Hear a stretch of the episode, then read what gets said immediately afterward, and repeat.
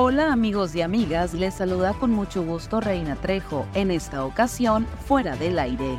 Estas son las 5 notas que debes saber antes de salir de casa. El gobernador de Sonora, Alfonso Durazo Montaño, señaló que existe bateo libre para quienes busquen contender por una candidatura federal e hizo hincapié en que no es necesario que quienes aspiren renuncien a sus cargos, ya que la definición de las candidaturas será por método de encuesta. Tomaron las instalaciones del INPI en Echopoa para exigir respuesta del gobierno federal a la demanda de un plan de justicia basado en los ejes de territorio, agua y desarrollo.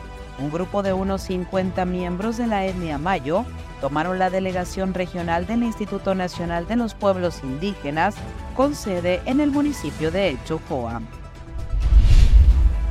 Por el bajo volumen de agua de la presa Adolfo Ruiz Cortines, solo se sembrarán alrededor de 55% de la superficie del Valle del Mayo.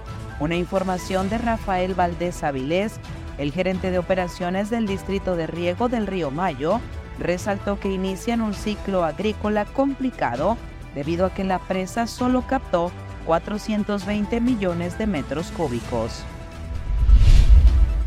Para lo que resta del 2023 se esperan bajas temperaturas históricas en el noroeste y en el norte del país, que implica por lo menos 6 estados. Así lo informó el Servicio Meteorológico Nacional de la Comisión Nacional del Agua. La dependencia detalla que para lo que resta del año se espera la llegada de 13 frentes fríos, con 5 en noviembre y 8 en diciembre, y uno más de la media anual. Arturo Zaldívar presentó su renuncia como ministro de la Suprema Corte de Justicia de la Nación. En un acto que ha sorprendido a la comunidad política y jurídica de México, el ministro Arturo Zaldívar presentó su renuncia al presidente Andrés Manuel López Obrador. Que tengas un maravilloso día.